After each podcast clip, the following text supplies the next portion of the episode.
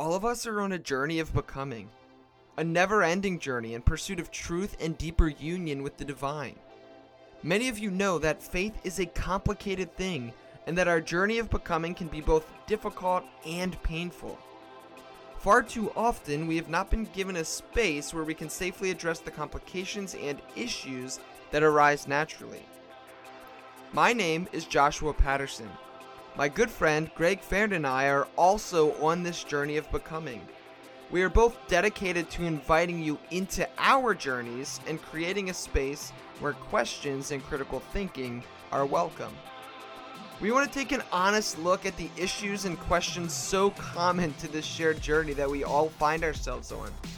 We want to genuinely seek out what it means to follow Jesus in our ever changing world, in our unfolding and expanding universe, and in our pluralistic society. We have come to know that doubt is not the enemy of faith, but rather that both doubt and curiosity are two of our biggest allies. We have learned that the Christian faith is more about wisdom and love than it is about correct doctrine or belief. And we believe that we are being invited to continually seek out both wisdom and love, renewing our minds, expanding our hearts, and rethinking our faith in the process. Thank you for joining us on that journey.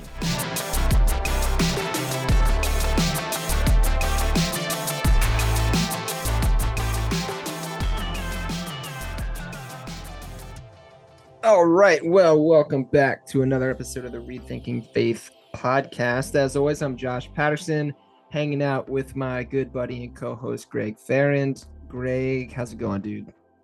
Good man. Good. I, I know normally this is that segment where we have like ridiculously clever, witty banter, just kind of highlighting our genius and Oh, wow. um, our, our our wisdom. But uh, I'm going to forego that because we kind of have someone here that I owe a great deal of uh, debt to. Because Josh, the only reason that the two of us are on this podcast together uh, is because of this other person. Kind of like a they made this this couple possible. They they introduced us kind of in this meet cute uh, scenario, uh, and it is our uh, guest Dan Koch. And and Dan, welcome, man. Thank you for being here. Far be it from me to interrupt or or uh, sideline your witty banter.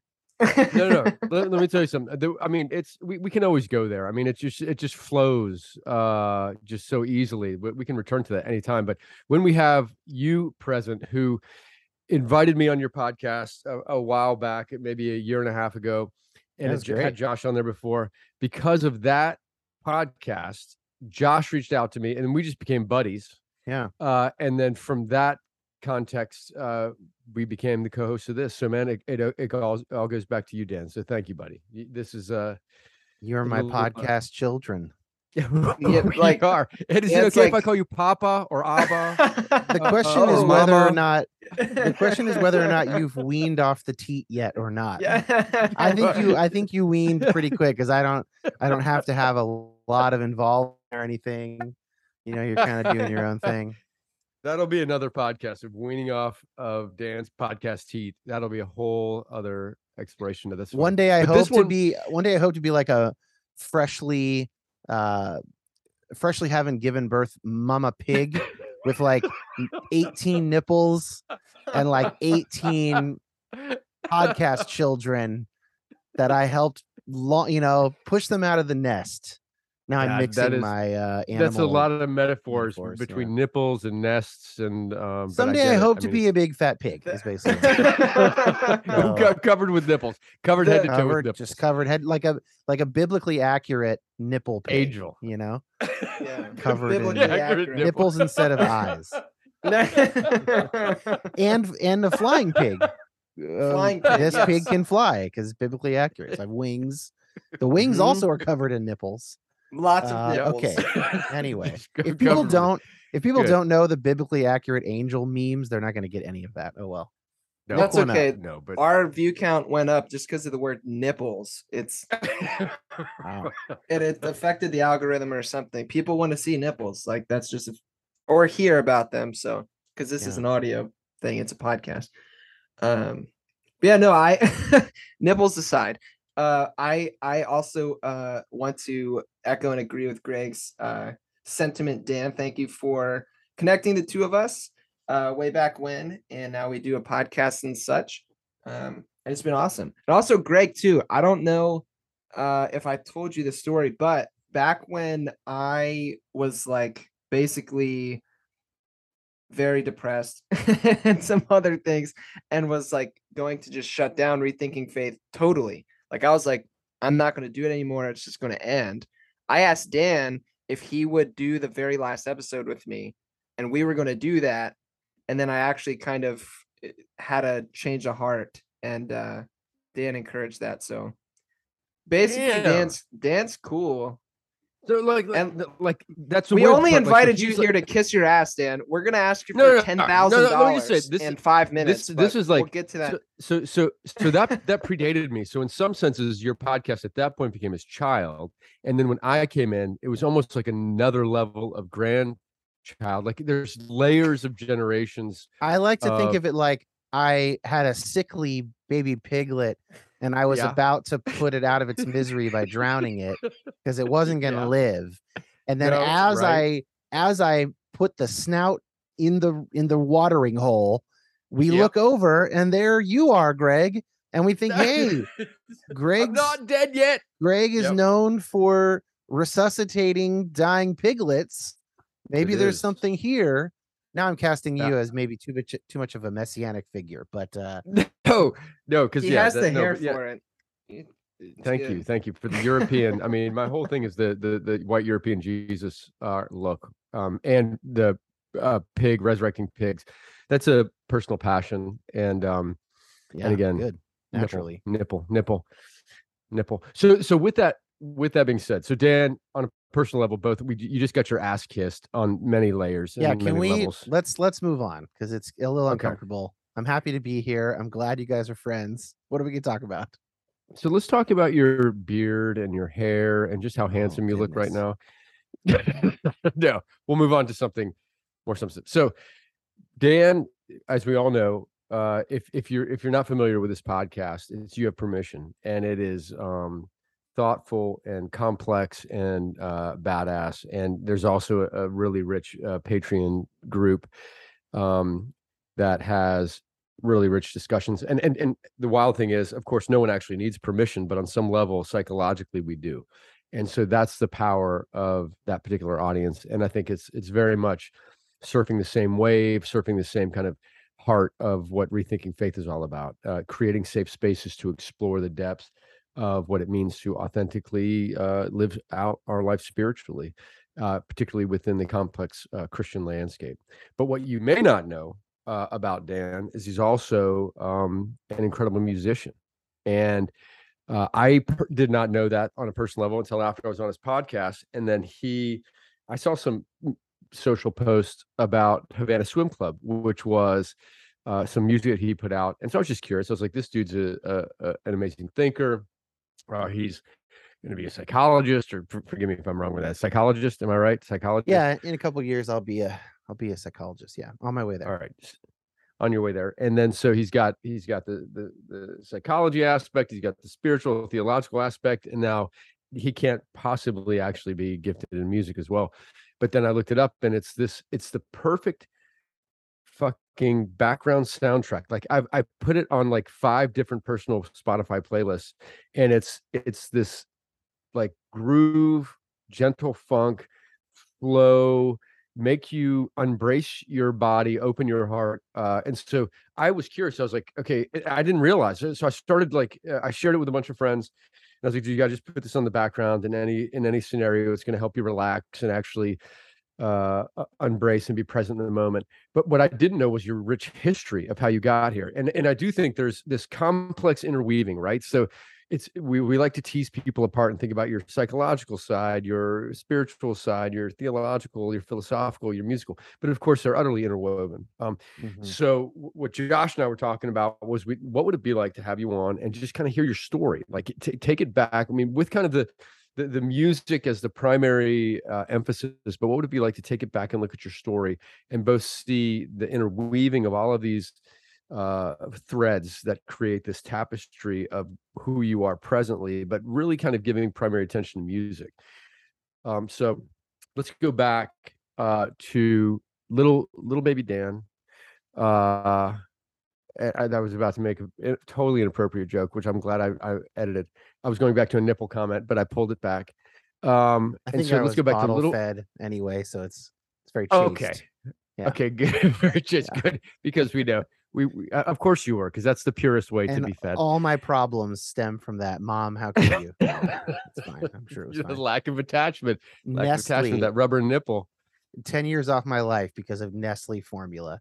No, uh, well, it's. I just want to say it's it's interesting that you frame it that way because this. I'm not going to just talk about this new podcast all day, which is called Pretty Good Vibrations.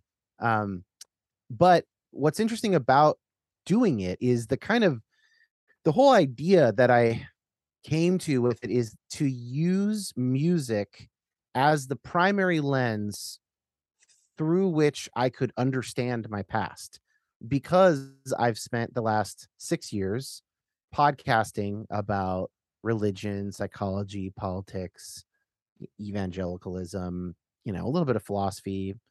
Um, and like I have actually kind of neglected the fact that I've been involved in music uh, more during my life than than those other disciplines, those other sort of creative pursuits. Uh, and like I started writing songs at 14, that's 25 years ago. I grew up a massive fan of the Beach Boys. I'm sure we'll talk about the Beach Boys a little bit. Um, and then I became a professional rock and roll musician in 2004 which I did till 2012. And then in 2014, I became a commercial composer, which I've done for the last eight years full time 20, 2012, 2013, whatever, nine, nine ish years. Um, and so that, like, when I think numerically, that's like a bigger part of my life. I've never gotten a theology degree. I didn't start interviewing people about theology until 2017 or something like that. I didn't even consider becoming a psychologist until after Trump's election. I had hardly read any psychology.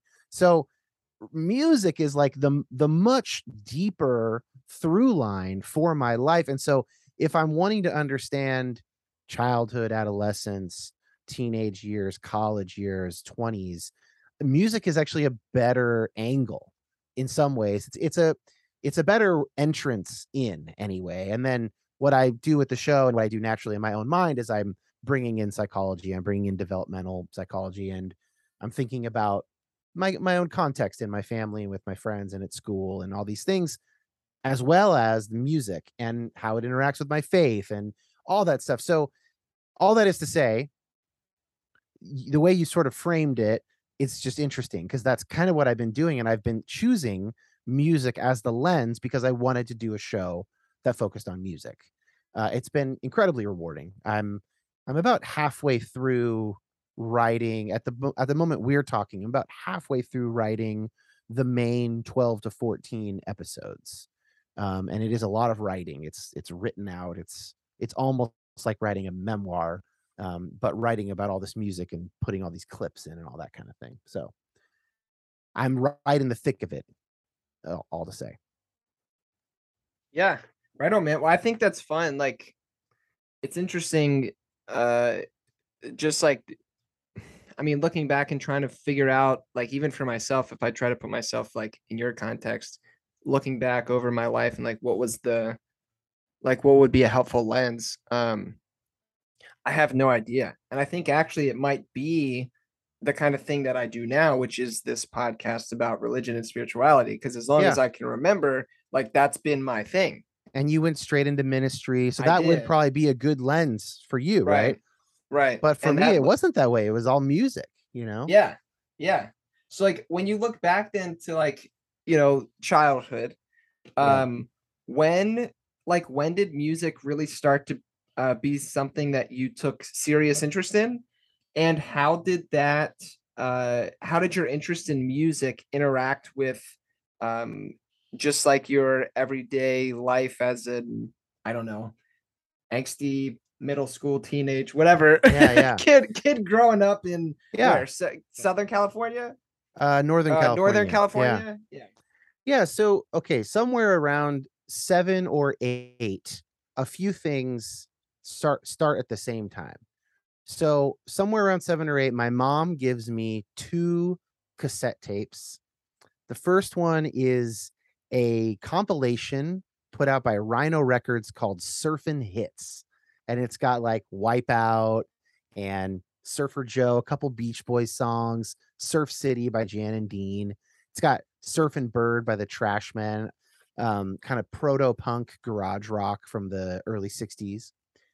And the other tape is the Beach Boys Endless Summer, which is this 1974 greatest hits, which doesn't include anything from Pet Sounds, which is like, wouldn't it be nice? God only knows, Sloop John B. Because it because in 1974, Pet Sounds is considered a failure commercially and uh and like critically and they're embarrassed they don't put any of those songs on there but but endless summer has like surfing safari little deuce coupe be true to your school help me rhonda you know it's got california girls it's got well, tons of beach boys hits uh and i'm growing up in northern california it's always sunny all the time it's like incredibly temperate we drive over the hill to santa cruz about half an hour each way we do that all the time I'm doing that my whole childhood. So I identify as a California kid. I'm listening to the Beach Boys and surf music.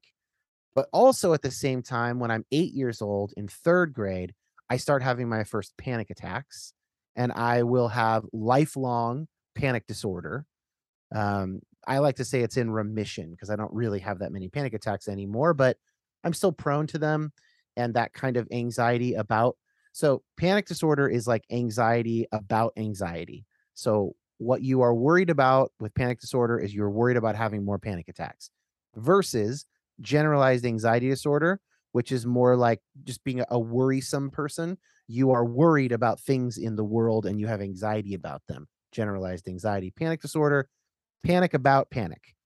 So I start having panic attacks about thunder and what's interesting about that is I'm not afraid of lightning, which is actually destructive. Thunder can't do anything, it's just sound. And second of all, I live in fucking Northern California. There is thunder like two days a year, three days a year. And so, one of the first questions I've been asking myself, sort of first chronologically, is like, what was up with that? If I had lived in Florida or New Orleans, would I have been so used to thunder? Would it have been something else? And if it was something else, would I have loved surf music as much as I did? Was surf music a balm, an antidote to my panic about thunder? I don't know. I mean, my parents, they loved James Taylor, they loved the Beach Boys. Um, it's Northern California in the 80s. I'm going to hear the Beach Boys.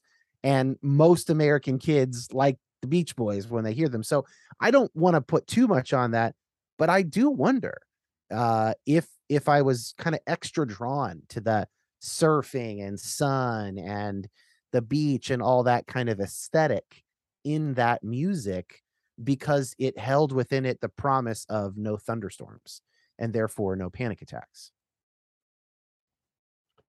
Wow. Yeah, I I think that speaks to and that's something you intuited I mean just organically at a young age. There was a um it reminds me of a, a experiment that was done maybe you've heard about it they brought uh, two groups of people in and um, they showed them the exact same images. Uh, the images were of kind of uh, uh, a section of downtown cities that uh, were covered with graffiti um, mm. and uh, just people in you know walking by themselves.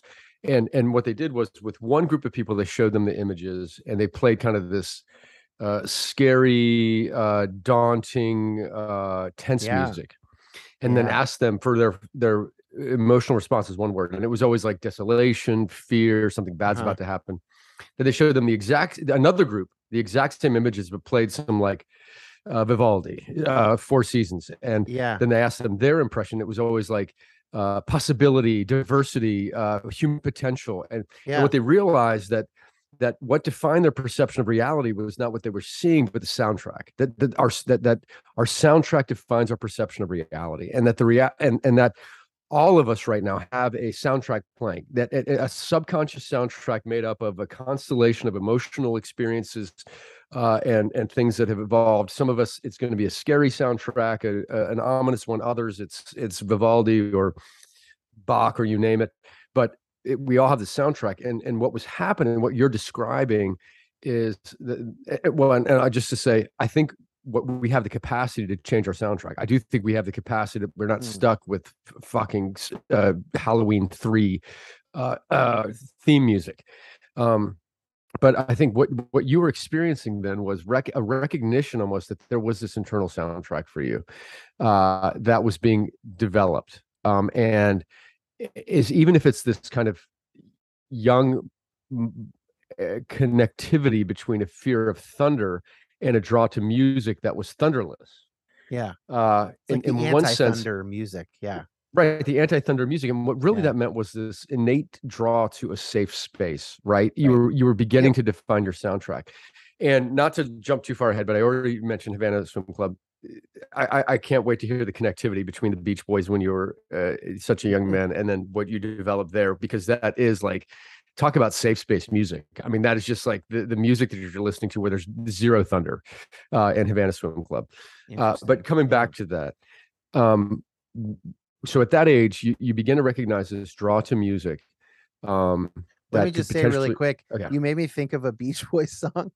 There's a Beach Boys song off their uh, album 2020, which is kind of like a it's like a post Pet Sounds sort of singles and B sides it's kind of a compilation, but it was released as an album. It's called yeah. Add Some Music to Your Day. And it's yeah. all about the like the reasons why and the different ways in which people choose to like have music playing. Yeah. Um I can go I could go and we should go deeper with this. But first, let's just make fun of the Beach Boys a little bit. So my favorite is the set the lyrics of the second verse. You'll hear it while you're walking by a neighbor's home You'll hear it faintly in the distance when you're on the phone. You're sitting in a dentist chair and they've got music for you there. So add some music to your day. I just love that dentist office thing. chair in there. Yeah, chair in there. You're sitting That's in tight. a dentist chair. Um, but like that was not, it, Brian Wilson. Brian Wilson did not write that lyric. There's no way Brian Wilson wrote that. Wrote lyric. it? Uh, that's too. That's too. Uh, it's Young. Brian Wilson, Joe Knott, and Mike Love. Man. So okay, you know, then uh, uh, that was Mike. That was Mike. You can always blame everything on Mike Love if you don't. I like blame it, it on Mike. um, no, but but I've actually noticed. Uh, I've noticed it recently as I've be, gotten more psychological education, and also in my own therapy as I have increased in essentially my mindfulness, my awareness of my body, of my emotions, my thoughts. Um, I've noticed a few things. And one of the things that I've started noticing is how much my choice of music can have an effect on my mood or when I will go to what music when in a way that I didn't used to be consciously aware of. And that's been really interesting. And I think I do like the funny, the the kind of funny recent version is I did an episode uh, for Pretty Good Vibrations that will come out eventually with my friend Tyson Motzenbacher, and we did a like a tournament style, like a bracket tournament of yacht rock bands. So Steely Dan, James Taylor, Fleetwood Mac, Christopher It was really fun, but that music is super. And I researched a bunch for that episode and discovered a bunch of uh, yacht rock that I didn't know, like songs by Toto that aren't Africa, uh, James Taylor songs I didn't know. And I was getting kind of into it. But then, like, I had some bad news in my family, my extended family. And I caught myself going to the fucking yacht rock playlist to escape from my pain. And I was like, this is insane. Like, I it's such a um like a self-fulfilling prophecy kind of a thing where it was like, and I, I was kind of making fun of that part of yacht rock that it is like it's escapist in like kind of a maybe sometimes an irresponsible way but here i was going to it uh, for that very purpose and like it kind of worked and then it also kind of didn't work once i realized that i was doing that then it stopped working it stopped feeling like an escape uh, but there respond. There's one more angle here about worship music, but I want to know if you guys have any responses to Beach Boys or Yacht Rock. I so I want to ask a question just based off like how you're talking about your use of music. I have found something interesting in myself uh, that you eh, made me think of because like Noelle always jokes with me like she can tell you know when I take a shower in the morning how, how my day has started based off of what kind of music I'm listening to. Right. right. Um, and she'll like, and sometimes I just put on stuff because I like it, and she'll be like, "Are you good? Like, why are you listening to My Chemical Romance this morning at 7 a.m.?" like, I just I don't know, whatever. But um, one thing that I think is interesting when, and I I'd like your opinion, Dan, and I'm not asking for you know whatever the qualification is i'm not asking for medical advice or whatever i have to say so you can answer this um not a doctor yeah yeah so for me i uh i'm a big like i'm a big feeler in the sense that like i have a lot of empathy. So when my friends are going through some shit uh i kind of bring that onto myself right? And I can in a in a way that's almost unhealthy because I'm kind of like taking that burden and putting it on myself. However, when it comes to my own negative feelings and emotions, I tend to uh more so push them away and try not to interact and engage with them.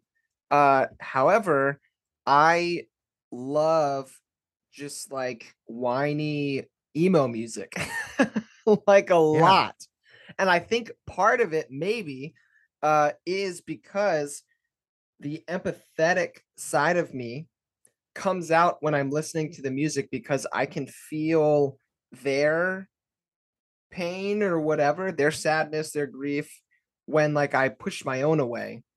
So like at least I'm getting the kind of emotion I feel like I need to feel, but it's coming from an outside source. Does that make any sense? or am I just like making up straight bullshit?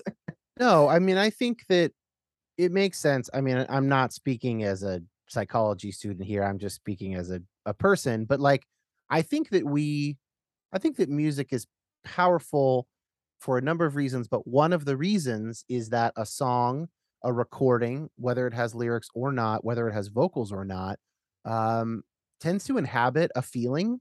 It might be multiple feelings throughout the piece, but a, a portion of a song will express a feeling and it does it in a way in a kind of a condensed and repeatable way that you know we want to hear it over and over again for any number of reasons one of those reasons is that it's vicarious emotional processing now the hope i think would be that you use it to not avoid your own feelings but to process them it's probably true and i'm i mean it's just my sense that people can people can substitute process processing their own feelings for the feelings of someone else in a song.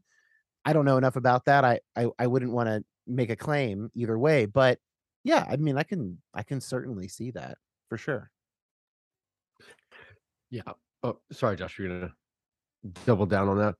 No, well, I was just going to ask because he he used this language of substitute and then mentioned worship music earlier, and I was going to ask like, and maybe this is too much like too strongly stated and so forgive me but i wonder yeah. then to what extent uh, and i don't know where you're going with worship music but to what extent is worship music used as a uh, substitution um, in the sense that like so here's what i mean by that i think a lot of times at least in my experience growing up in the tradition that i did um, of christianity uh, discipleship and stuff was just purely head based. Discipleship was let me give you the right ideas and answers, mm-hmm. and there was no actual like, um, uh, like transcendence kind of stuff.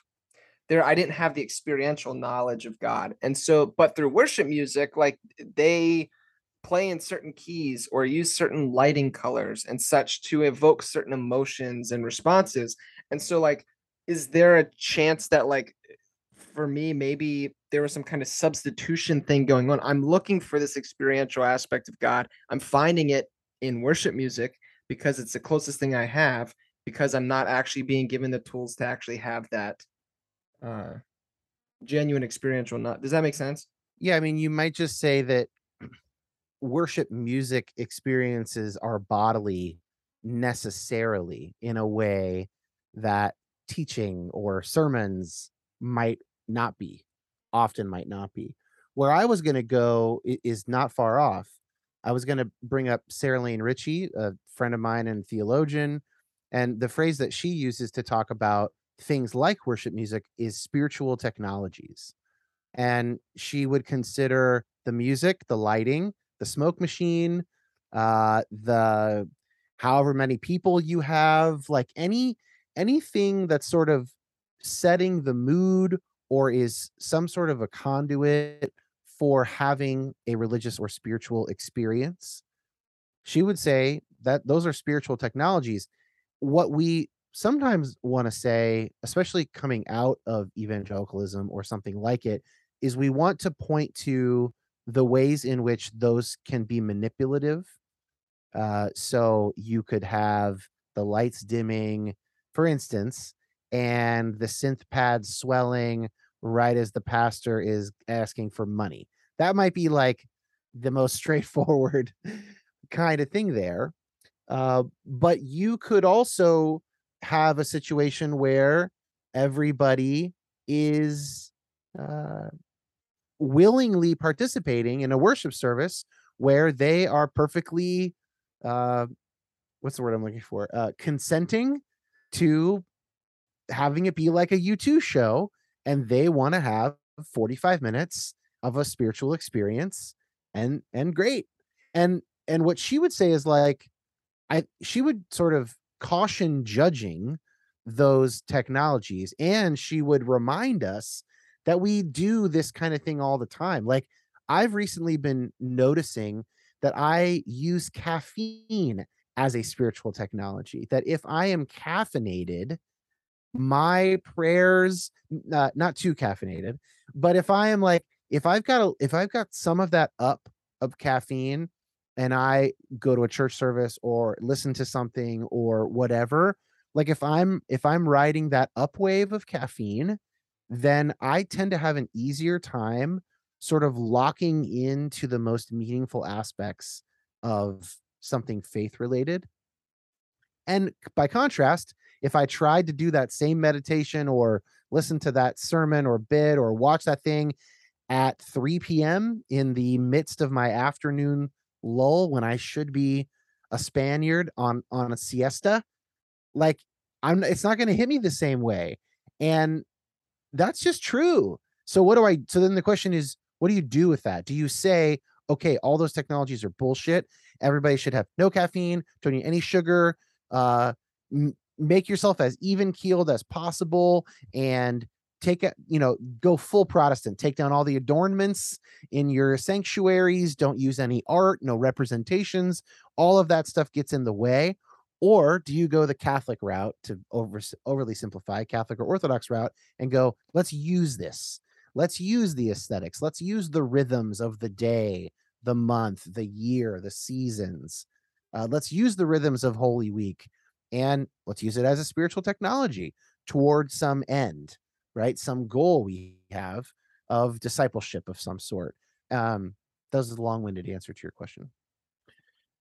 No, I, I appreciate that, man. And I, and I, yeah, on a, on a personal level, I mean, at second breath, we talked about this, you know, spiritual practice. I mean, you talk about breath work as a technology. We talk about right. centering prayer, lectio divina, visio divina. I mean, you name all of the different uh, approaches and mindfulness practices.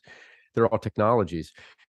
Uh, and maybe, and and I, I do want to get back to your childhood in just a second, but one more uh, leaning in this way. I think one key uh, nuance uh, that is different from that, for example, if we believe, if we approach those experiences and say, almost deifying it, almost saying, uh, mm. c- codifying it as uh divine reality breaking through and I, and I do think there can be an experience of that but if i'm at a u2 concert with all the lights and everything uh it is transcendent. I can genuinely say like i've worshiped uh I, i've met jesus at a u2 concert and i've been to a bunch of them um but i also am appreciative just of the complexity I, that i'm not deifying Bono, maybe a little bit, but in general, I'm not really deifying uh, uh, the edge. Yeah, maybe making Um, him a saint, a saint a little bit. Yeah, but yeah, not- not definitely, li- definitely Yeah. saintly, but not. Yeah, he's not. Yeah. He's not levitating. Um, but but there's versus going into that experience and thinking,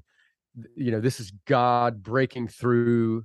Uh, there's a recognition of the impact of the technology. So if we Mhm. recognize that this is my, this is a a, a gorgeous little blend of the right uh, synth pattern with caffeine hitting me at the right moment, and uh, the lights. Oh, they are just that pinky purple, which is exactly what I need right, Right, now. Chef's kiss Right.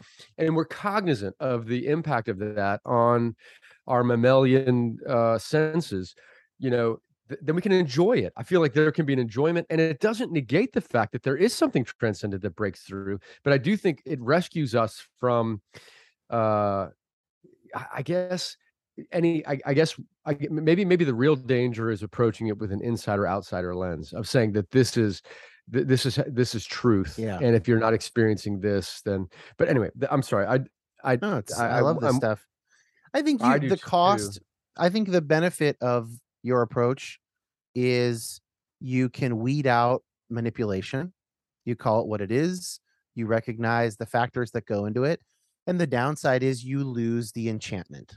You still get transcendence, but Yeah. you lose some of the enchantment, the magic of it, uh, because you can kind of point to the constituent parts, and that's really that's the big trade off of the entire deconstruction system.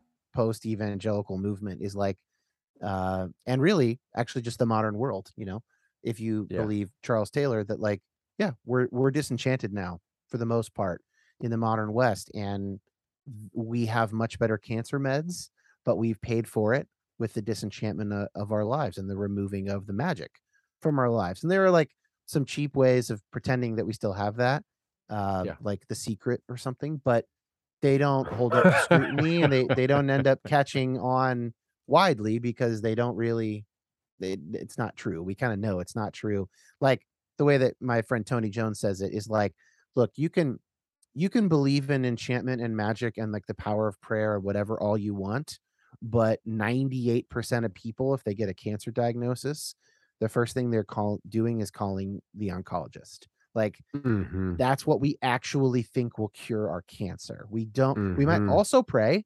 We might also hope that these other Mhm. enchanted forms will help something, but we call we call the doctor first. We go to the hospital.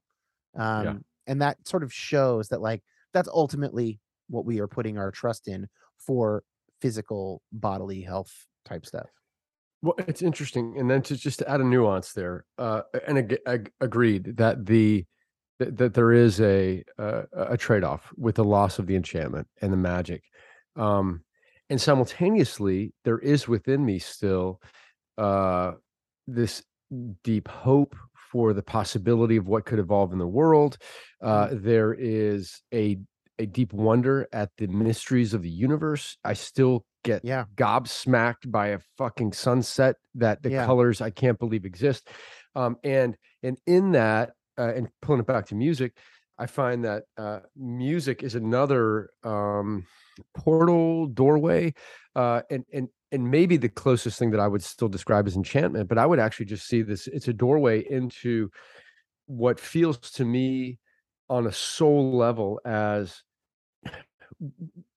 an access to what is true, to what is maybe not true, uh, to what is beautiful, to, to what is Yeah. hopeful, to what is transcendent, or simultaneously to what Josh was describing earlier with My Chemical Romance, into something angsty or into uh, uh, a darkness that I'm having challenge accessing. And I find that uh, it's almost as if I'm able to access a particular soundtrack or artist in a way that gives me access to something I long for that I can't use without that tech technology. Um, yeah. and and and so with that being said, so I, now I want to bring it back because I, I I do want I know I want to get back to little little baby Dan, uh, little sweet baby Dan walking around.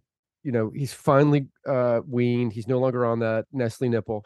Eight and he pounds, is- six ounce baby Jesus. Eight pounds six ounce, eight pounds six ounce little baby Dan. He's got that uh, little That's a Talladega. Nights quote, by the way. I'm not calling. Yeah, Talladega Nights. Good. No, that's Talladega Nights. Uh, for those that don't know that, eight pound six ounce, uh, six pound eight ounce baby Dan. He's finally he's he's weaned. He's walking on his own. He uh, now has recognized that he loves the Beach Boys. Potentially, it's because it's a thunderless music. And when in your evolution did you make a shift? Because this is a big shift from appreciating music to having the curiosity and maybe kind of the balls to say, you know what, I'm actually going to make music. And maybe maybe it started in seventh grade when we all had to get the recorder uh, and you just did Mary Had a Little Lamb and Twinkle Twinkle. But like, when did when did you begin to actually shift to creating, uh, not just not just regurgitating or in music class, but when did you say, here's something that I'd like to offer from me? Yeah, ninth grade. I don't know exactly why. My my guess is that uh, I did it as soon as I could, sort of cognitively. However, I know children of my friends who are writing music much younger than I was. So it's not I'm not to not to say that's the first time anybody could. But the type of music I first started writing was punk. I mean, it was like very rudimentary, very simple, and that genre, you know, is built on by by the 90s anyway, it's built on a a very do-it-yourself DIY ethic. Uh, a lot of some of these records actually, it turns out, had $80,000 budgets and were produced by, you know, who, these guys who have become mega producers, but a lot of them were not and were made on a shoestring for a few grand in someone's garage. Uh, and there was a sense that, like, oh, yeah, I could, I mean, we could do this. We had friends playing shows at the rec center every Friday and Saturday night. Why couldn't we be in a band? And so at 14, I joined my first band. I was the drummer. I wrote a couple songs. Other guys wrote songs. Um, our most popular song, I think, which I wrote, is called Otter Pops, and it's. I'm really glad that there's no recording of it. Um, very very Could silly. you just real quick? I'm just sorry. Could you just break us down? Just what's the heart of Otter Pops? Like where when you wrote Otter Pops, what was Uh-huh. what was the soul message flowing from your loins? it was uh, well, you know, I think I'll just quote the the chorus lyrics. When it's hot and I want to eat Otter Pops, Otter Pops, it's my favorite frozen treat. Otter Pops, Otter Pops. that was the that was the message of Otter Pops. Um, I mentioned this in in one of the episodes, but it sounded a lot like Rise Above by Black Flag, which I don't think is I think is a coincidence because I was not cool enough to be listening to Black Flag. At 14, I was listening to like, you know, ska and MXPX and stuff like that. So, um, but yeah, I think I think in that in that particular scene, it would be different. Like if you're a metal kid or something, I think your first step is I got to learn to do scales on the guitar. I have to learn to shred. I need to have a certain level of virtuosity if I want to join into this scene because everything is played at a very high level. Punk is not that way. It's like punk is like you got something to say, you can yell it. You don't even have to be a singer. And you got to find three guys who can play bass drums and guitar and play very simple chords fast. And you scream the thing that you've got to say. And that could be awesome. You just might make something as good as Minor Threat made. Who knows? It's not like Minor Threat are virtuosic, right? Like they're 16, 17, 15 when they're making those first records themselves. So that's probably what it was for me, given that by that point I was steeped in ska and punk. And ska would have been, by the way, too much. Seven people in the band who plays horns. You have to be able to do the upstrokes on guitars and the power chord. Like punk, let's do that. And I was a drummer. So I just learned to play fast and then I was good. I was Yeah. not a very good drummer. what about now? Like, can you? Yeah, I can I could play like I could do a worship set without any real hiccups, but I couldn't play like a rock set uh, Okay. without a lot of preparation. Put it that So, way. So like, if if if Carter hit you up and was like, "Yo, shit just hit the fan. We're I could not ten fill in minutes for from your Emery. house." No, no way. No, I could never do All it. No. Cool. Pre- all right. Appreciate the information. Um, because he was asking me about that. No, he wasn't. Um, I don't talk to him ever. Um, uh, but I think so. With then, uh, music. How do you notice you know, you talked about how you would utilize music uh, to connect in certain ways, but how do you think music influenced you then from uh, a, I don't know, maybe a more like spiritual perspective, uh, growing up? Like, in what sense did music lead you to the kind of, um, I don't know, religious faith, whatever you want to call it, that you had? Yeah. Yeah. And like, does that make sense?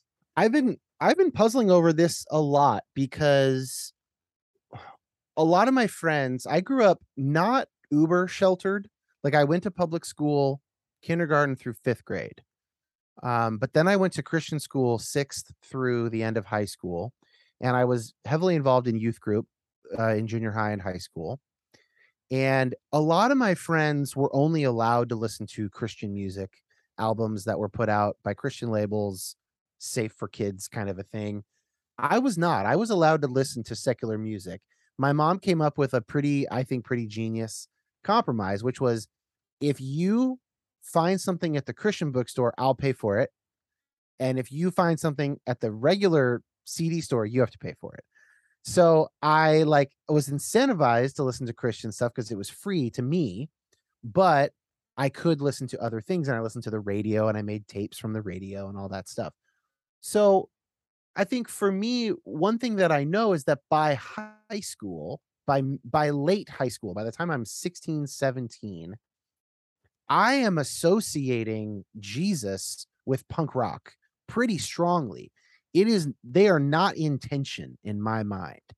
I am listening to punk bands talk about the plight of the oppressed, bands like Propagandhi, No Effects, Bad Religion, and I'm like, oh, it sounds like the Good Samaritan. Sounds like the Gospels to me. It sounds like the Gospel of Luke, right? And and I don't see any problem with it. Um, and I don't know that that's. I don't think that's probably the average experience in that subculture. I think other people either felt like straitjacketed by the fact that they could only listen to Christian music. And so then they perceived the secular music as like against it. And some of those secular bands very much portrayed themselves as against faith.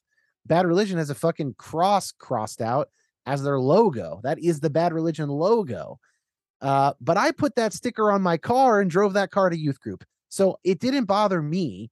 I it was all of one piece. And I've really been trying to trying to puzzle out how did that become that way? Why why was it one piece? And I, I I have a few ideas that I get into in the show. One of them is just that some of these bands like like Five Iron Frenzy, for instance, who were really concerned with issues of justice and Native American treatment and genocide, uh, you know, Americanism, sort of Christian nationalism, basically, they were writing about in 1996. And I was like, yeah, fuck all that. But I love Jesus and I can do all that, you know. And, and at that point, I could still have like a very undisturbed evangelical worldview. Uh, that wasn't, I think it's probably different for a 16 year old today. But in 1999, I could go, yeah, I love Jesus. Uh, I experienced Jesus at church. Jesus cares about the poor. Punk bands care about the poor and it was cool. It, it, like worked out for me and was not a lot of tension. Yeah, it reminds me of something we talked about when I was on uh, You Have Permission, and you know we talked about uh, not. I'm not getting into the whole storyline, but people that have heard some of our early episodes here, everything Faith know too.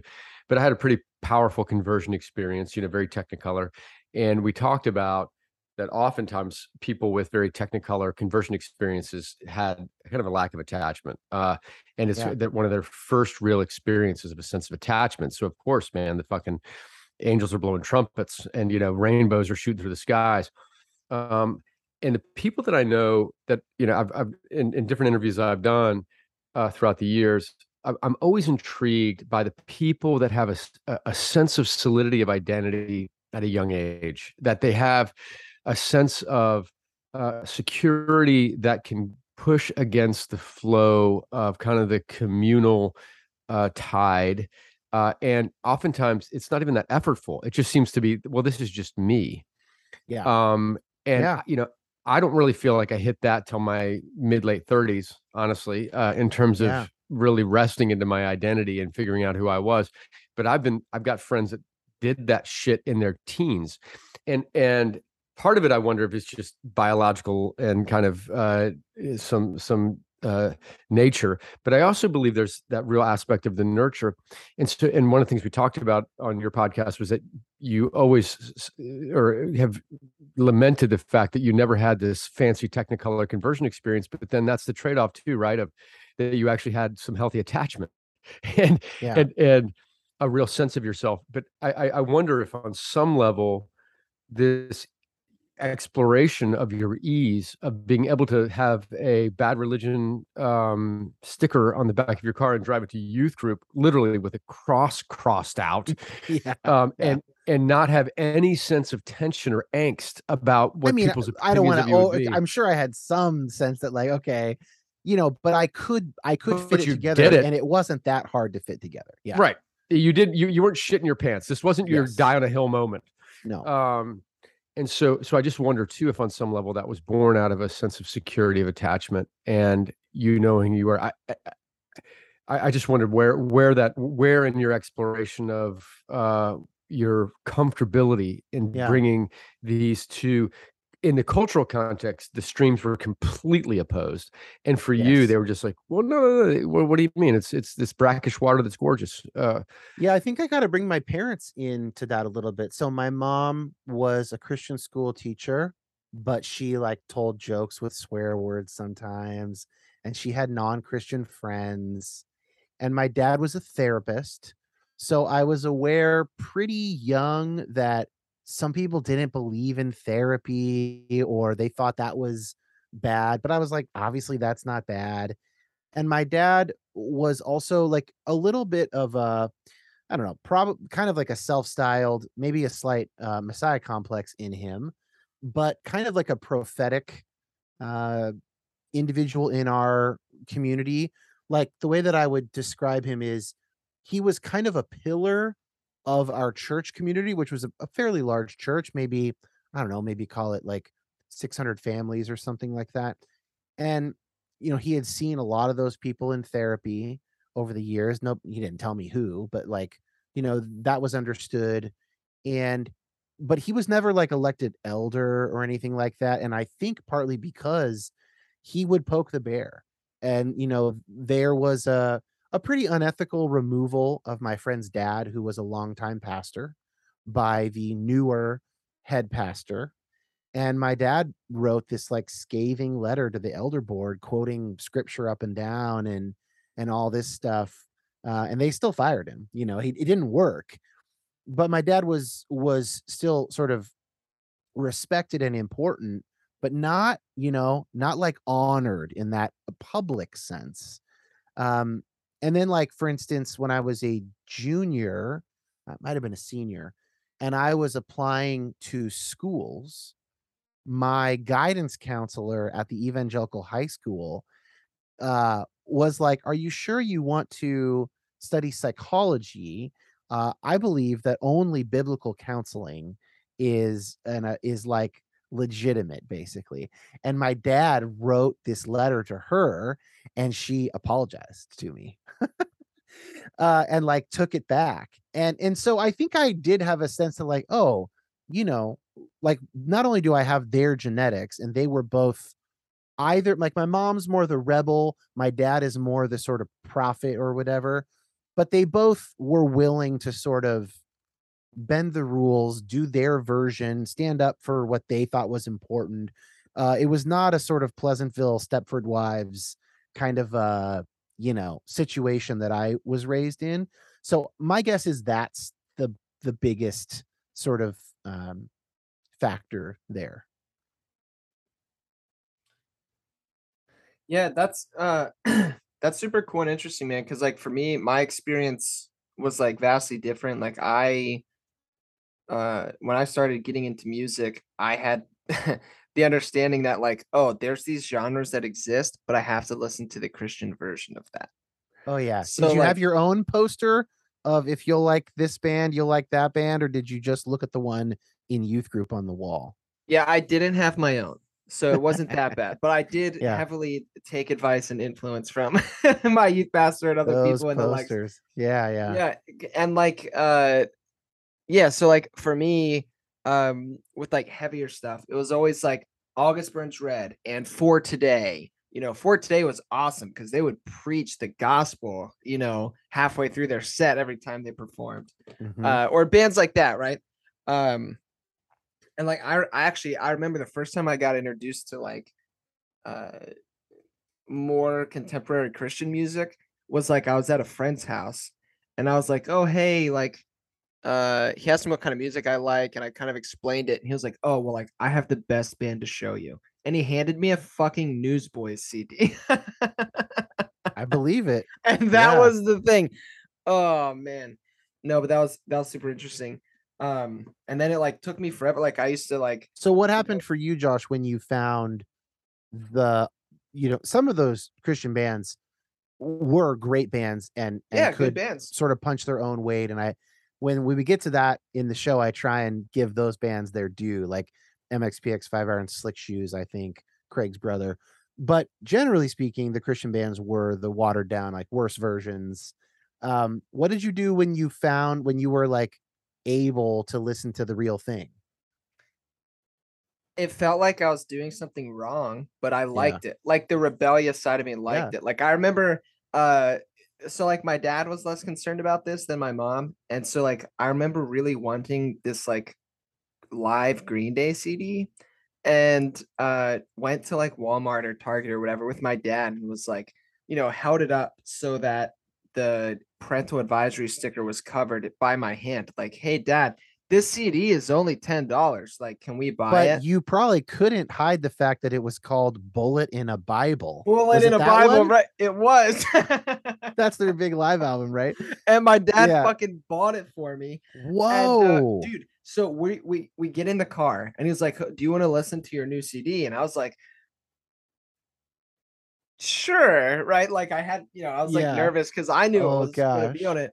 So he put it in, and like, my, I mean, my dad was always cool about this kind of stuff. Like, Yeah. my, you know, when my mom would, you know, have to go to like a conference or something, my dad would like stay up late after my brothers went to sleep and be like, "Hey, do you want to watch Happy Gilmore?" Uh, that kind of thing. So Dude, I want to hang out with your dad. Hell yeah, he's pretty he's pretty fucking awesome uh but like we put on the green day cd in the car and you know the f word is flying Oh, immediately Especially live. Like Billie Joe is he's such a I don't know. He, I think it's kind of stupid. He's Yeah, like so into that like fuck the system kind of thing, especially live. Yeah. right so like that's what it is and then my dad turns it down and i'm like shit we're gonna have to go return the cd and my dad was like do not let your mother know i'm the one that bought this for you and then turned it back up and we listened to it on the way home i was like yeah How important was that that your dad Huge. was sanctioning it, right? That he was like he was basically walking you through that transition. I mean, like, okay, Josh, like I know you, I trust you. I think you're old enough to handle the regular stuff. He fucking knew what was out there. It didn't surprise him that the number one punk band in the world would say the F word. Like your dad's not a fucking idiot, right? So he he knew what he was doing. Like now, as an almost 40 year old with a kid, I know that your dad knew what he was doing. And and even when he heard it, he's like, okay, I can trust you. Now still don't tell mom. But like he was really kind of carrying you across that threshold. And I Mhm. just bet that that would have been so impactful and important. Yeah, sure. I mean, I think very much so. And like I don't think I had the like intuitive or self-reflective chops to recognize how important something like that might have been. Right. Um, but as I, you know, continue to develop that within myself, I look back on my childhood and stories similar to that from both my mom and my dad, um, and other members of my family, where it's like, wow, like so many people in these like deconstruction spaces that I find myself swimming in had shit way worse than I did. like right. my parents were like kind of edgy in that regard, right? Um, so I don't know. It, it's it's interesting. Um, but I guess if we were to um keep kind of pushing things on, uh, how how and when did you So like I guess this was Sherwood the first band like did you just like hit Sherwood and we're like wow this worked this is successful or did you have other things first and like ha- what like what was that process like? How did those things kind of come about? I was in bands from 14 to like I was in a band nonstop from age 14 to age 30 or 32 or something. I mean, so I had been in plenty of bands. I had, I'm sure, like I definitely had high hopes for those bands. My first band, the 14 year old band, was called Permanent Holiday. Pretty good band name. And uh, when we opened up for Project 86, speaking of the youth group, if you like this, if you like Rage Against the Machine, you like Project 86. Uh, and I told my mom, I was like, we have to, like, you have to let me play this show. Like, they're on a label. This could be our big break. You know, I was at 14. So I had always hoped that the bands would would do something, but Sherwood was the first time that uh I and anybody else in my band had sort of taken it seriously as adults. Like we modified our entire lives to get Sherwood going. We practiced four to five nights a week while we were in college. We built our own practice space so that we could practice five nights a week. Uh, we went through all kinds of shenanigans promoting uh, our first EP. Um, and it even took us a while to get to, we had changed our name to Sherwood. We had a couple EPs as a previous band name that weren't really working. And it was, it was a long process, but that's the first time that I was in a group of people that were willing to put the work in. And then lo and behold, that's the one that worked. And when I say it worked, it's not like we became a huge band. We never had any significant radio play. Uh, but we did make a living for about eight years. And, you know, we sold like 75,000 records, which is nothing to sneeze at. Got Um, over we- two we- downloads of some of your uh, songs on Spotify. Yeah, I, I looked recently. It's like something like seven and a half million streams on Spotify in the last seven years. So there's like some residual audience there. And it took us all over the world. I mean, it was awesome. It's an incredible, incredible experience. Um, I think a lot of it was the hard work that, especially the first four or five years of our career, we we sweated it out, man. Um, but yeah, so that was a long answer. But yeah, that was the first time that anything sort of worked, you might say. And so when you think about just kind of going back, just a little bit of the root structure. So we go back to that kind of core story of the draw to the the, the Beach Boys, that music resonating, which again, I think all of us uh, as mammals, uh, whether just purely in evolution or imago dei, whatever the variables be, we're drawn to music and this soundtrack to life. Um, we understand the power of music uh, you then started leaning into the uh, capacity of creating music with the smash hit Otter Pops, which still all of us are uh, singing Clamoring to our for, kids, yeah. Clamoring for Otter Pops.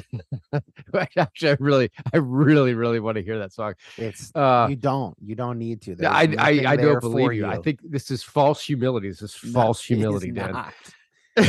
so, It's really and not. then, and then and then Sherwood.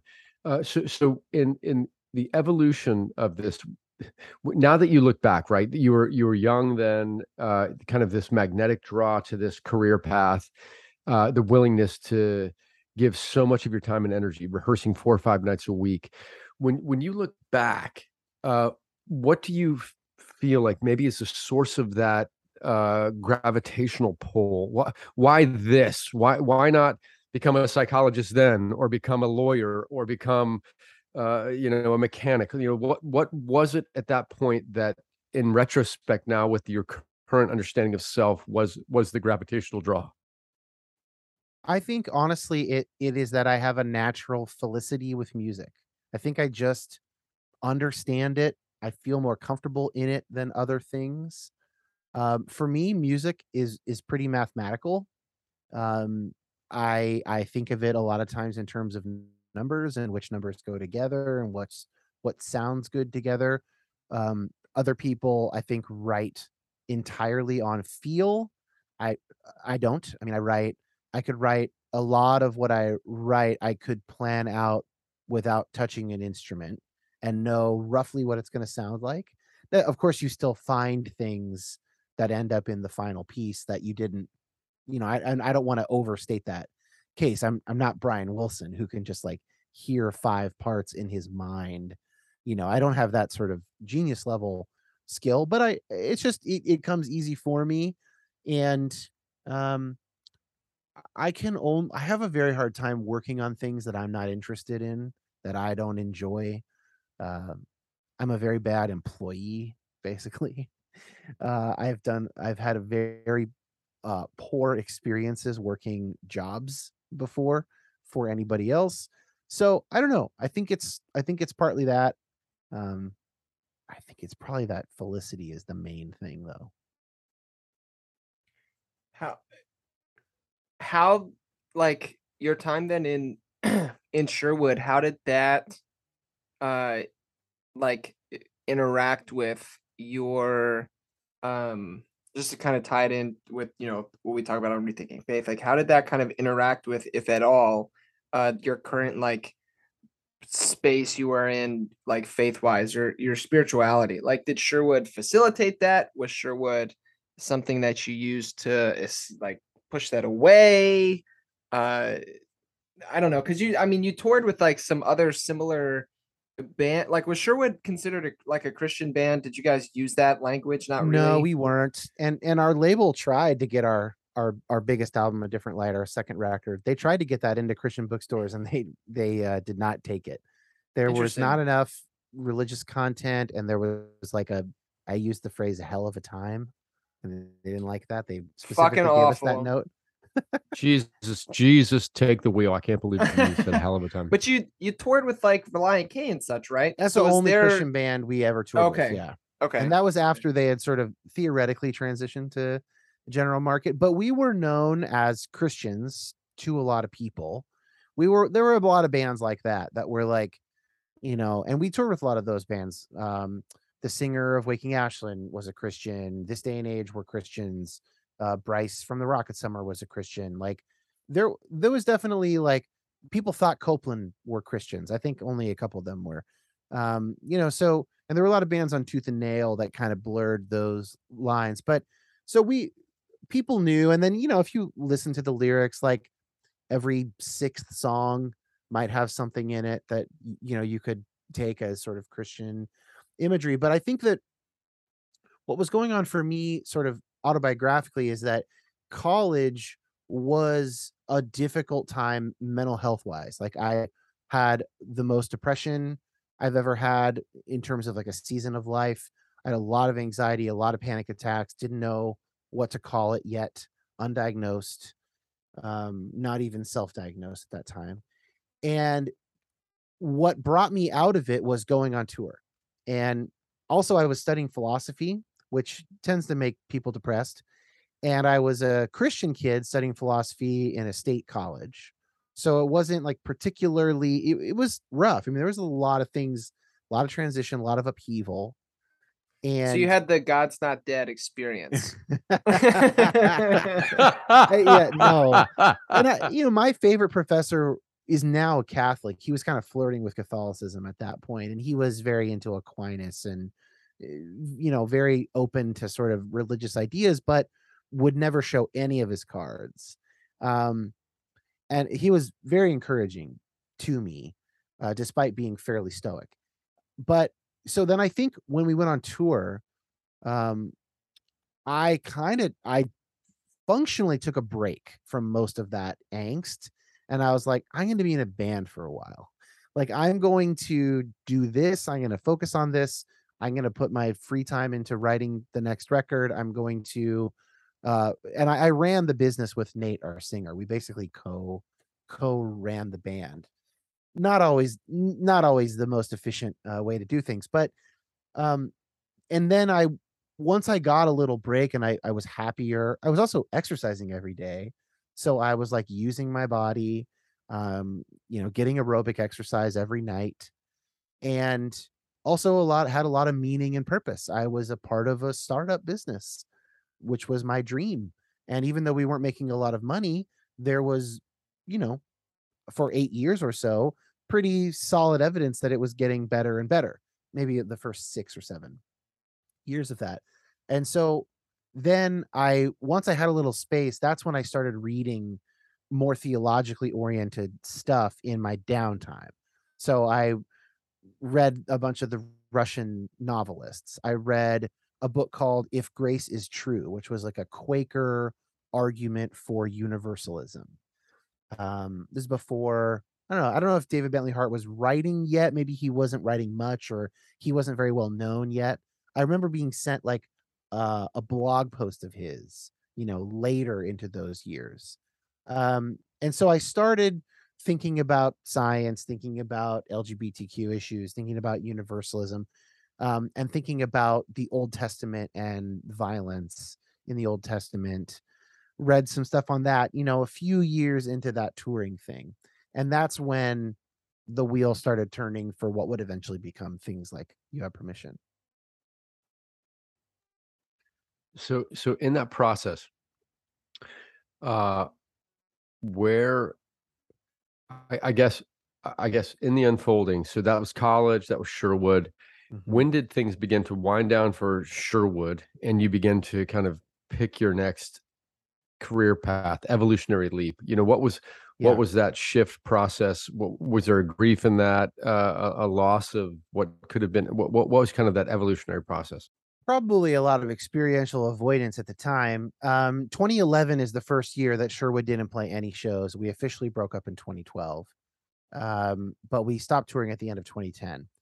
And I went back to school, finished my bachelor's in philosophy, worked odd jobs before finding out that I could be a commercial composer around 2012, 2013. And uh, I think I started, yeah, just cut that out. Um, and what was your question, Greg? I'm just saying, what was the evolutionary process, right? Because here's Sherwood, your whole Yeah. vision is imagining. I'm imagining it's going to be rock stars. Oh, okay. I Uh, got it. I got it. Yeah, yeah, yeah, yeah, yeah, yeah. Okay. And I think that what I did was I put some of those eggs into the basket of my new band, which I had started in Seattle, which was called Wayfarer, and then we had to change our name to Pacific Gold, and that was a pretty like now I think of it as like a pretty experimental project. It was rewriting hymns in like an indie rock kind of a mold. Musically, I really like a lot of what we did. Lyrically, vocally, I just think that the experiment, I don't know, some songs it works better than others. I mostly find the lyrics to be like they're not really fitting. It's it's like a that was an interesting art project, but didn't quite connect. Um, and I think that I thought, well, this could band could be big, and I think that that was me not mourning the end of something that had been, you know, I, I would have told people it was really important in my life, um, but grew more distant from some of the guys in those years. Didn't do a good job communicating with each other about various ideas or plans or requests we had gotten. And then eventually in 2016, we wrote and recorded uh, like a reunion album with some time passed.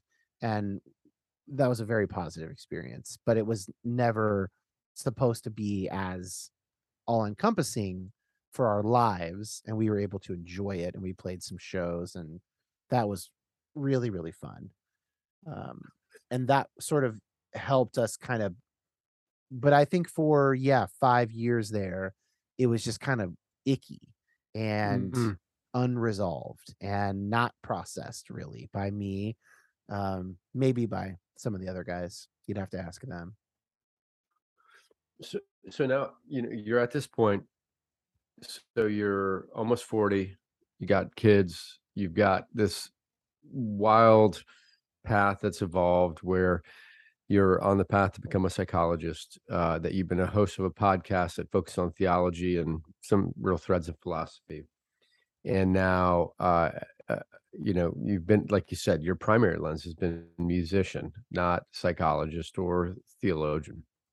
Um, now at this season of life where you are cognizant of all the what not all, but you're in the process of growing in cognizance of all of these forces uh, that are evolving within you, all these magnetic draws, holistically, holistically viewing these pieces together. What, what, where would you define? And maybe this is too esoteric, but where would you define, describe the tapestry of the interwoven threads of the the primary those primary threads of the podcast of the music and of your psychology degree and then of course we're going to have to add in being a, a husband and father. Uh, but kind of a, as you begin to say what is it in all those pieces that drives you to expression? You know what what is what is the flowing from you that is driving you to pour yourself out into all these places? Is that too, is that too big? It's a great question. Uh, I think that in terms of work, which is encompassing all of those things, a little different than you know marriage and fatherhood. I think that the things that drive me are creation and and explanation. Um, so I want to understand phenomena. So I started depolarize because I wanted to understand. Well, I guess I had started to understand the causes of our increased polarization, and I wanted to do my part, my little part to like stop Trump from becoming president. That was my initial thought. Of course, I had no effect, but uh, it did lead into these areas that I was very interested in, that I became very interested in. Like, what, why do we act this way? Why are we so unpersuadable? And and that leads to all kinds of questions then about faith. If we're so unpersuadable, what do we do with people's claims to know the truth? But like if somebody presented them with something more true, would they know it? And if they wouldn't, then how strongly should we take their claims? And you know, all these so it starts to bleed out. So and this new project of using music as the lens, I'm still doing a lot of like why did I fall in love with the music I fell in love with? What was going on with me at the time? Can and then can I hopefully and can other listeners as they apply that to their lives figure some things out about themselves, right? If I can get close to the truth, uh, then I'm probably getting close to some more universal principles about the way that people interact with music, with their upbringing, with whatever. So I think it's discovery and explanation and, and sort of I'm really drawn to that. And then I'm drawn to creation, which I think the podcasts and albums and Havana Swim Club project and Wayfarer Pacific Gold trying out this hymns thing, obviously Sherwood, like r- writing, making, putting things together. I'm all, I'm very interested in listening and reading about how filmmakers made their films. Like I just am into that. I I like creation and I like excavation. I mean, those are kind of excavation's a more fun word. So those are kind of my threads that pull all of that stuff together, I think. I love that, dude. That's that's so eloquent, and those are, uh, yeah. I, I think we can unpack a lot there. So with within the the, creation, the excavation, what do you feel like there is a in the creation? Is there a a message? Is is there a frequency? Is there a virtue? uh, or a vice that you are imparting you know what what is driving the creation i'm just out of curiosity what what, what is that flow Uh, do, do you, be- I, I, you, this That's a cre- question. creation excavation doesn't flow from uh, you know ex nihilo you know that's it's it's flowing from some source what do you, do you have an, i- a sense of what that might be I wonder if they're different. You know, my guess is that the excavation thing is probably the same force that drives scientists, you know, of, of any stripe, kind of people who are naturally wired to want to know how things work. Um, it's maybe like in a less mechanical engineering kind of a way. Like I, I'm not drawn as much to to that how things work that way, but more of a humanities version of it. Um, and then in terms of the creation, Man, I don't fucking know. I I would love to know the answer of what drives that. I I feel compelled in a way I don't really understand to always be putting something together, you know? And and it's been interesting that the podcast format it's either good or bad or both that you are able to put things out much more quickly than writing albums or writing books for instance. And i have really been drawn to that. Now maybe i've just put out a bunch of pretty good stuff and i could have been spending that time on a lot less really good stuff. And i i suppose depending on what people think of of pretty good vibrations there might be a little bit of evidence there because those episodes take way, way, way more time to make than interview episodes if you have permission. Or people might go, no, you're better at interviewing, you know, and then maybe that's what I'm better at doing. And that's fine if that's the case. But at any rate, it's like, I, I just am compelled, dude. Like maybe that's a good question for my therapist for me to work on with my therapist. Why, why am I compelled? I, I think I understand more the the wanting to explain things. I will add this to the excavation part. When I the ways that I have combated my panic disorder most effectively have been through knowledge, through understanding the thing that is making me anxious and like thinking my way out of it. So, we didn't talk about this today, but I've talked about it elsewhere that my my lifelong greatest panic attack trigger is end times theology, end times teachings, predictions, all that horseshit. I call it horseshit because literally no one's ever been right. Zero percent of predictions have been correct mathematically. So uh it's horseshit. And learning about the way that that particular kind of horseshit has become popular and what what it, how it appeals to people and what have other what have other Christians thought? What are other ways they've read Daniel and Revelation? That was like the first time I was like, "Oh, I'm kind of coming out of my anxiety about this here because I'm getting a lay of the land." So I think that the excavation is directly related to my panic disorder that I learned that that was a way. And then you start to do that publicly. Other people find it meaningful. Now you also have this meaning and purpose of performing this service, not just for yourself, but for others. And then I recognize other people who perform that service for me, like Jonathan Haidt and his book, The Righteous Mind, which is why I became a psychologist. So, what I understand less is the creation. I, I, guess I'll just another way of saying I don't really understand that part, but I do understand, I think, the excavation and explanation. Well, not to not to put you in the uh, Freud's chair here, but I just going back to your early early comment, and Josh, you, you, I know I'm, I'm blathering on here, but I wonder if in the creation, again, eh, our our motivations are so primal, right? I mean, our motivations for things are so uh, core uh, longing, core longing for identity, for mm-hmm. security, mm-hmm. for some sense of uh, autonomy and power. Um, and that that excavation is drawn for some sense of clarity and order that eases anxiety uh, mm-hmm. within that realm. Yeah. And again, when you were drawn to the Beach Boys that were thunder free, man, it was a, a thunder free space uh, in, yeah. in, that same space, you know. And when I listened to Havana Swim Club, that it, it, it is not my chemical romance. I mean, you're, it is not. It's the opposite of angsty. Like literally, yeah. you're listening to when I listen to your music and I'm not I'm not shitting. It, it, my body unbraces. Like it makes me like literally woven within the tones and the, the the the, melodies, the instruments you're choosing.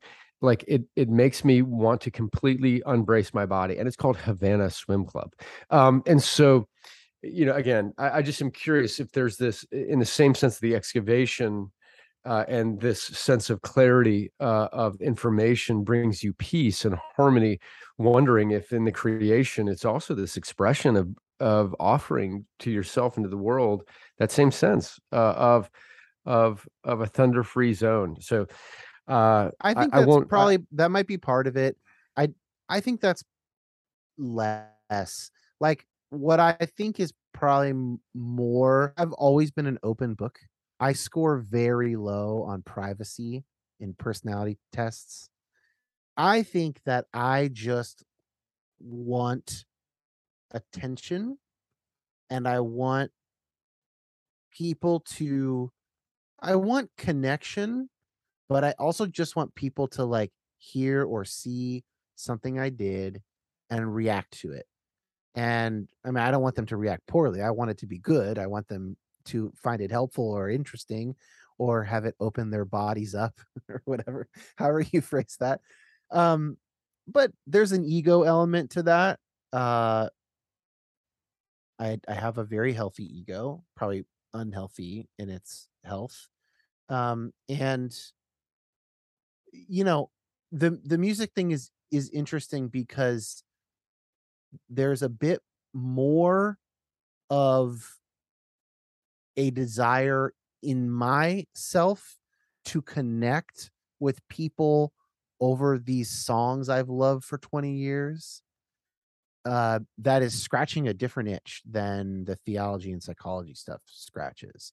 So I'm curious to see what that will be like.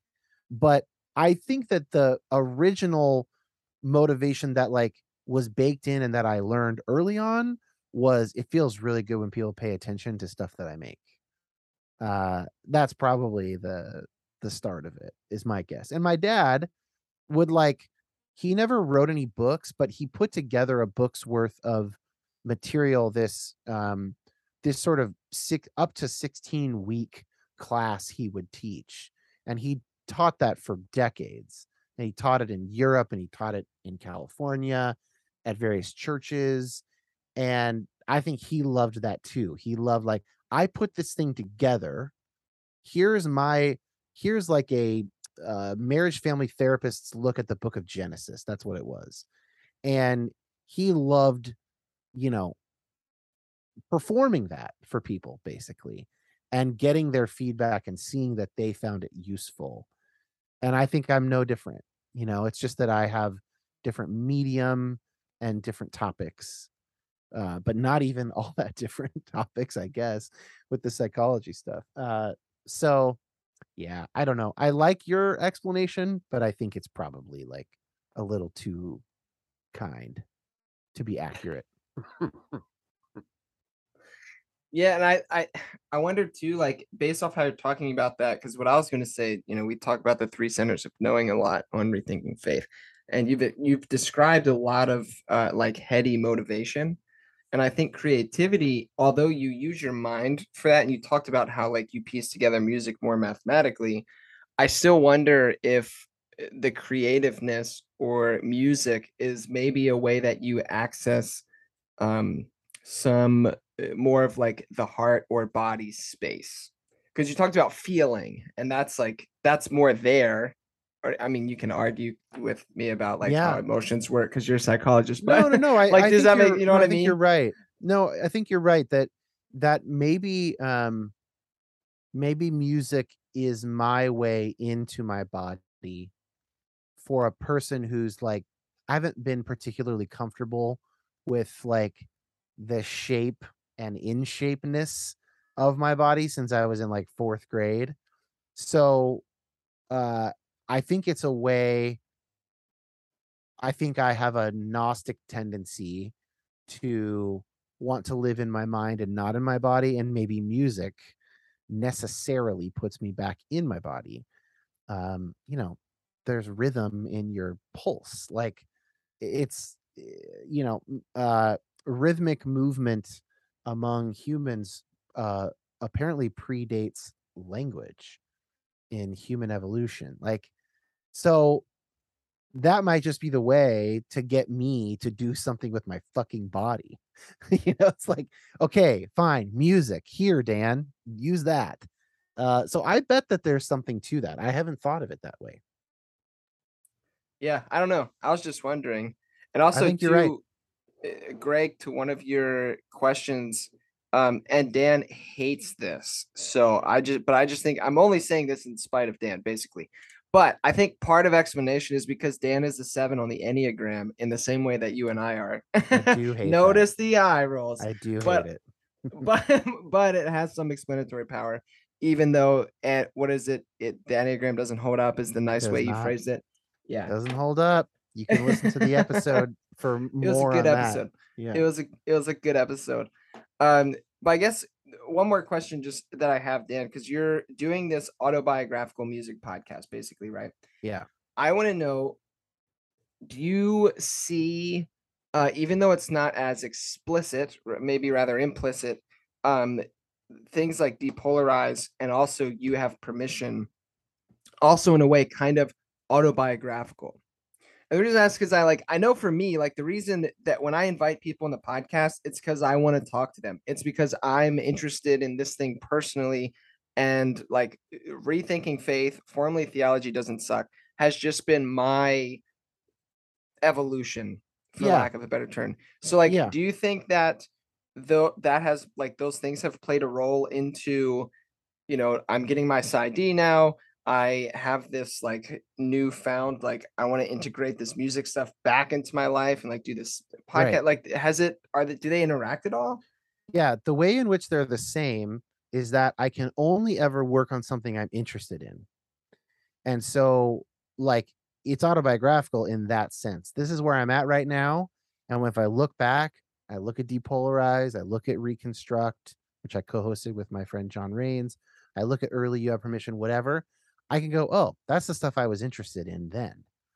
What's different about this project is eh, that I haven't done before is I have not applied the excavating tools to my own story in any other than um, an aspect here or there or a particular memory I have that relates to what this person wrote a book about or you know or whatever. But this is like taking my life story and breaking it into chunks and looking very deeply and thinking about thinking about possible connections, really digging in in a way that I have not done in any of this audio format stuff. Um, I probably did it a little bit with some songs over the years, but you know, like I have a song about going on vacation with my family and you know childhood and it's, it's called Lake Tahoe.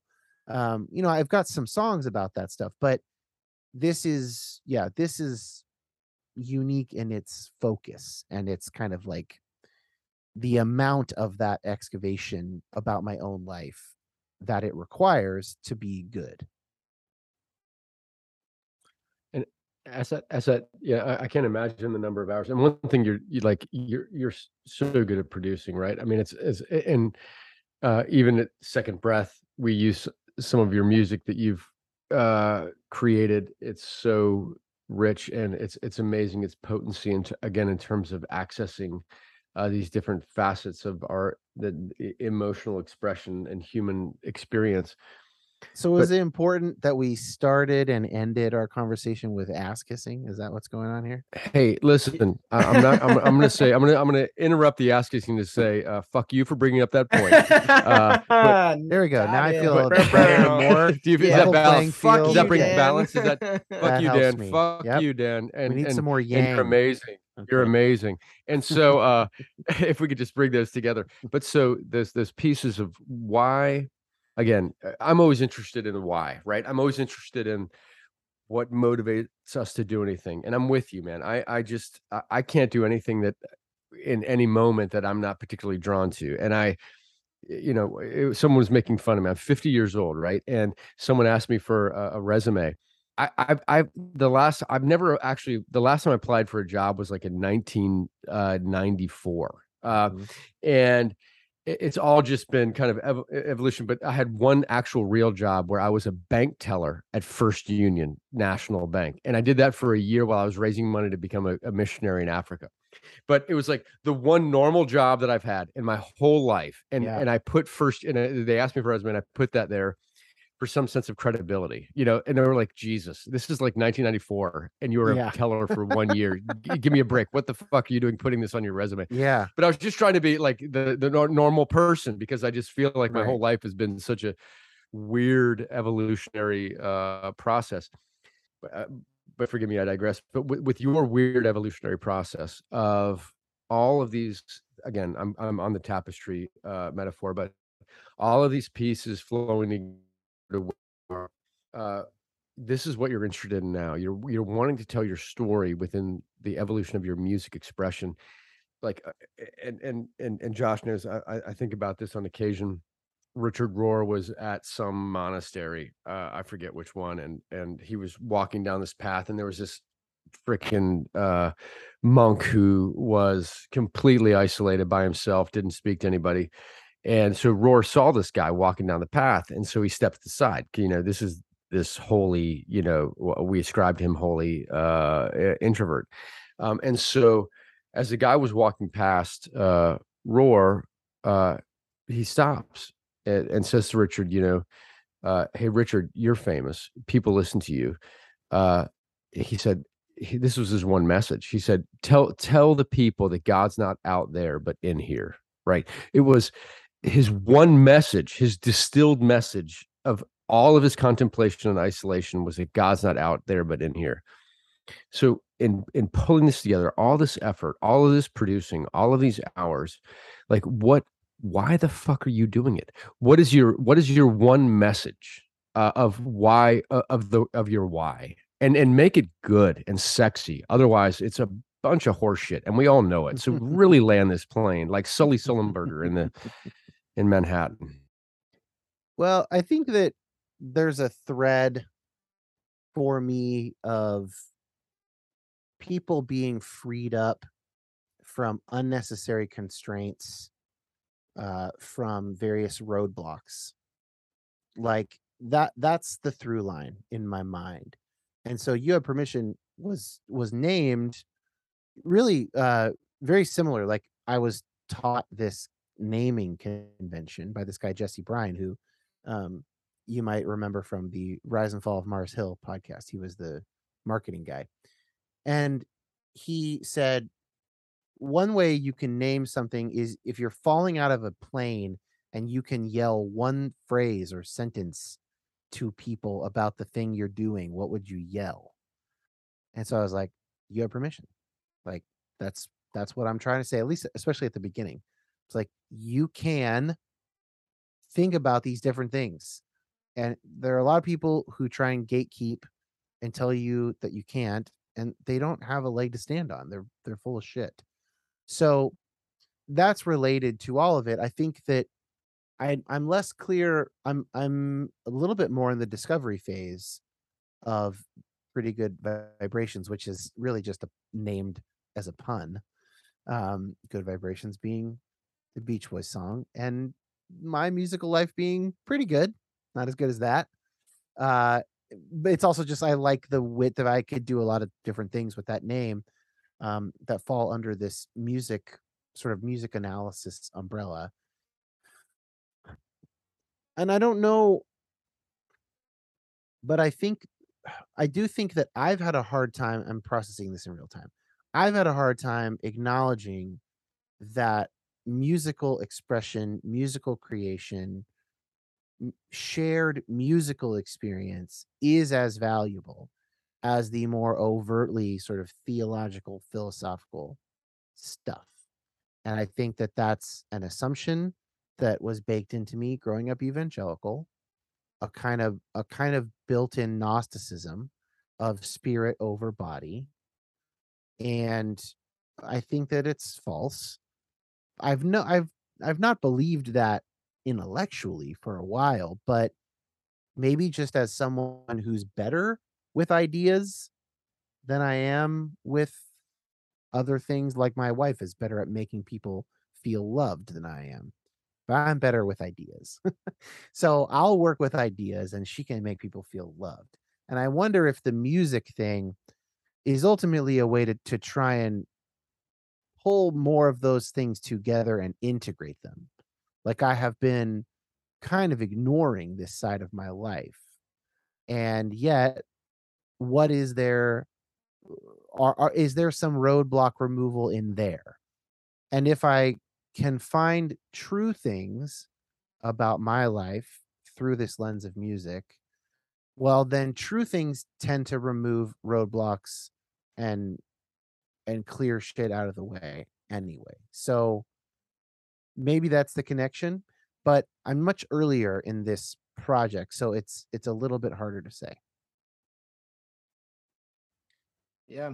Well, right on, man. Um, I I don't know. I've I've had a lot of fun in this conversation. Hopefully, you have you have found it as fun and edifying as I have. I no, have. good It's- questions. yeah. It's it's just been cool. Like, uh, we'll go back to the ass kissing thing, but just as somebody who like first came to you have permission as like a fan of what you were doing, and then uh shifted into like somebody who I don't know. I would use the word friend. Hopefully, that's appropriate. Um, uh, like consider you a friend having this kind of conversation outside of just the typical like how I you know how I hear you on my commute to work or whatever with you have permission or something like that um has just been like a lot of fun and um insightful and I I don't know I just think it's cool to get the um, like Greg said the, the whys or the uh like I don't know the the motivation whatever it's just it's cool it's like a different kind of interaction uh, that I'm used to having, and I appreciate it. So thanks for uh, being vulnerable in that sense, and for hanging out, and uh, yeah, putting up with our uh, ass kissing and bullshit. and I'll say Well, and fuck you though- just to make you know to to balance it. Balance just to bring it. balance balance to the force it's always good to bring some uh feng to the shui and and just again even though i'm 50 and i'm 11 years your elder and i'm ironically still your podcast child suckling on your pig teat Mhm. uh pig Yeah. teat uh i just want to say it's it's been a gift man it's no- no shit like i i always i always love listening to your podcast you're i always love uh, appreciate your mind and and the heart that's behind it and now too just uh getting more of your nuance uh, of of your journey and and the complexity of you.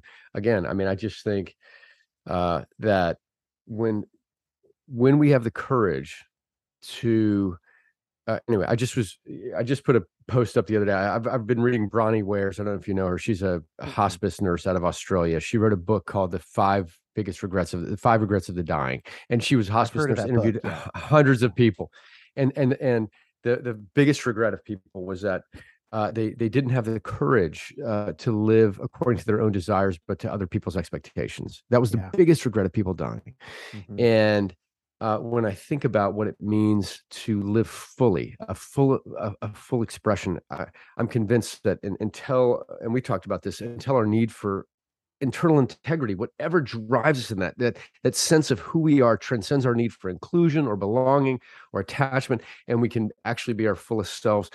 Us being fully us is exactly what the world needs. I think that's the expression in, in Christianity. I think that's the expression in secular humanism, uh, in, in Buddhism. I think that us being having the courage to be fully us, even when it's unpopular and it's always costly to do that, is exactly what the world needs. And and what I hear in you, your whole journey is this process of you trying really leaning into discovering who you really are. Uh, and uh, trying to and right now even as with this new project your new podcast it's it's in the process of exploring that you don't have the answers for it you're just leaning into following this gravitational pull of this desire and you're not sure where it leads you just know it's authentically from your core and and and that's eh, that, that's really it you know no one else can tell us how our life is supposed to be we just have to sit in the mystery of what is drawing us magnetically from within and have the balls have the courage uh, to follow it and so ask kissing session ending here because i'm i'm just i feel like i'm on that same journey trying to do the same thing i know josh is uh as, as we're trying to live into what it means to be our fullest expression of ourselves. And i just think dan the, the way you're living it out is uh a real uh, it's inspirational. And and and i'm not putting you on a fucking hallmark movie uh and after sunday afternoon special but i just want to say it, it really is an inspiration in terms of your courage to uh push against uh systems that could hem you in and that you would compromise your authentic self to belong and just saying i've just got to really uh lean into who i am and explore that so i just want to say uh fucking a uh well done you uh, it's inspirational and I just really appreciate it. And that's no shit. Uh, I just really appreciate you being you. So thanks for coming on and being so vulnerable, authentic, and uh, real throughout this conversation, and I appreciate you. You guys asked some really good questions. You got me thinking about some of this stuff in a way I have not thought about it yet. It's going to help me as I continue working on this project. So I appreciate. Uh, I, I had a lot of fun, challenging and interesting questions. I also love talking about myself, so that was very fun for me as well. I like making things that other people listen and respond to. Uh, so, like the level of co- the number of compliments, the sheer number was overwhelming, but the spirit, I accept it. Thank you. I feel very good about myself right now. Now I'm gonna go get toys thrown at me by my son and get knocked down a few pegs. Um, but yeah, thank you guys so much. Yeah, Dan. Thanks for hanging out. And uh, well, I, ca- I I guess I can say I'll see you at beer camp soon, but this comes out way after that. So now it's Yeah. just this weird time thing. It will have been great to have seen you at beer camp. Nailed it. It All wa- right, guys. Beer camp was so fun. It Oh, was the best. fun. Man, Trip, Remember can you those believe times? Trip? Trip is so funny. That time was hilarious. That beer, remember that beer? Remember that delicious. time? Remember that beer we had? What a great time. yeah, remember how fucking amazingly delicious that West Coast IPL called hashtag I'm process party excited. that Josh Patterson made I'm uh, was. excited. It was delicious. Uh, that's my ego boost for the night. Uh, but yeah. Anyway, listeners, thanks for hanging out. As always, uh, we'll put some shit for you in the uh, notes or whatever they're called. And uh, yeah, fuck yeah, guys. Fuck you, Dan. Uh, peace and love. Peace and love.